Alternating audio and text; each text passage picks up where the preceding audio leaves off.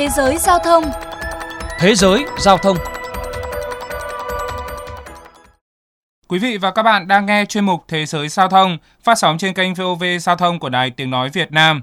Thưa các bạn, dự thảo sửa đổi luật giao thông đường bộ có rất nhiều thay đổi đáng chú ý. Một trong số đó là quy định cấm các phương tiện gây ồn. Vậy một phương tiện như thế nào thì được coi là gây ồn? Trên thế giới, quy định xử phạt như thế nào với các phương tiện vi phạm? Đó là vấn đề mà chuyên mục hôm nay đề cập. Mời quý vị và các bạn cùng nghe. Các bạn thân mến, với sự phát triển nhanh chóng của các đô thị trong nhiều năm trở lại đây, ô nhiễm tiếng ồn đã và đang trở thành một vấn đề ngày càng nghiêm trọng. Không chỉ tại Việt Nam, trên thế giới, nguồn gây ô nhiễm tiếng ồn chủ yếu đến từ tiếng ồn ngoài trời như phương tiện giao thông, vận tải, xe có động cơ, máy bay và tàu hỏa.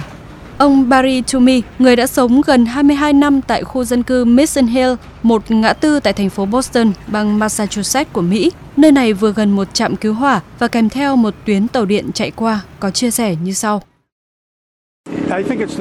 Đây có lẽ là ngã tư ồn nhất tại Mỹ. Tôi từng tự nhủ với bản thân rằng đây là bản giao hưởng của thành phố. Nhưng đôi khi tất cả tiếng ồn diễn ra cùng lúc và thật khó để chịu đựng được. Ô nhiễm tiếng ồn có thể gây ra rất nhiều bệnh lý như bệnh tâm thần, mất ngủ, rối loạn sinh lý, bệnh tim hay huyết áp cao cũng có các tác nhân từ ô nhiễm tiếng ồn. Bà Eulalia Peris, chuyên gia của cơ quan môi trường châu Âu cho biết. Nhiều báo cáo y tế đã chỉ ra rằng tiếng ồn, nhất là tiếng ồn từ phương tiện giao thông, có ảnh hưởng nghiêm trọng tới sức khỏe của hàng triệu người. Sức khỏe của 20% người dân châu Âu đã bị ảnh hưởng bởi những tiếng ồn từ các phương tiện như thế này. Những quốc gia phát triển đều có quy định chung như sau. Tiếng ồn phương tiện được xác định từ hành động như bóp còi xe, phanh xe, nẹt bô hoặc tiếng ồn từ động cơ. Mỗi quốc gia có quy chuẩn riêng về giới hạn tiếng ồn phương tiện và các chủ xe cần tuân thủ.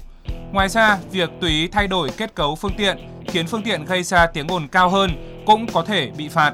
Australia là một trong những quốc gia có những quy định chi tiết về hành vi và mức xử phạt về vi phạm tiếng ồn phương tiện. Giới hạn tiếng ồn cho các phương tiện tại quốc gia này trong khoảng từ 90 tới 105 decibel. Vi phạm giới hạn này, tùy theo mức độ tiếng ồn quá mức quy định, sẽ có mức xử phạt khác nhau. Phạt từ 150 tới 300 đô la nếu vượt quá dưới 5 decibel, 250 tới 500 đô la Úc nếu vượt quá từ 5 tới 14 decibel và từ 15 decibel trở lên và từ 600 tới 1.200 đô la. Việc phương tiện gây tiếng ồn tại khu dân cư trong khoảng từ 8 giờ tối tới 8 giờ sáng hôm sau, lần một sẽ bị cảnh cáo, tái phạm sẽ bị mời hầu tòa và chịu mức xử phạt từ 200 tới 400 đô la. Ngoài ra, việc bán phương tiện có thể gây tiếng ồn hoặc bán phương tiện đã qua thay đổi kết cấu để tạo nên tiếng ồn cũng có thể bị xử phạt tùy theo mức độ tiếng ồn. Đơn cử như việc lắp thêm còi cho chiếc xe máy, nếu âm lượng còi vượt quá mức quy định, chủ phương tiện sẽ bị phạt từ 200 tới 400 đô la. Tuy có quy định và mức phạt cụ thể, nhưng trên thực tế, lực lượng chức năng tại nhiều quốc gia lại gặp rất nhiều khó khăn trong việc xác định và xử phạt các phương tiện vi phạm. Bởi lẽ, lực lượng tuần tra không có các thiết bị cần thiết để đo tiếng ồn của phương tiện.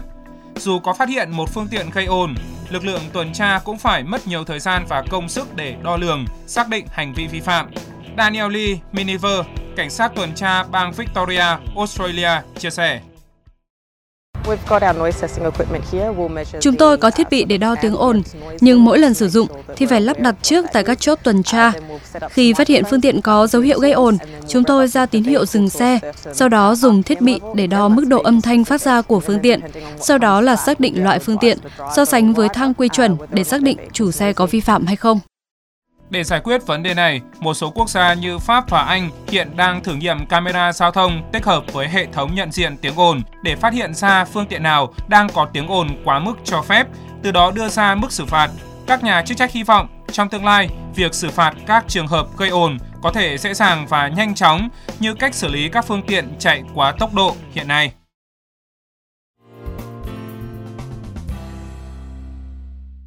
Thưa các bạn, tại Việt Nam, nếu quy định cấm phương tiện gây ồn tại dự thảo sửa đổi luật giao thông đường bộ được áp dụng, cơ quan chức năng vẫn cần giải quyết những bài toán đi kèm như phân loại tiếng ồn, trang thiết bị đo tiếng ồn cho lực lượng chức năng, cách thức xử phạt.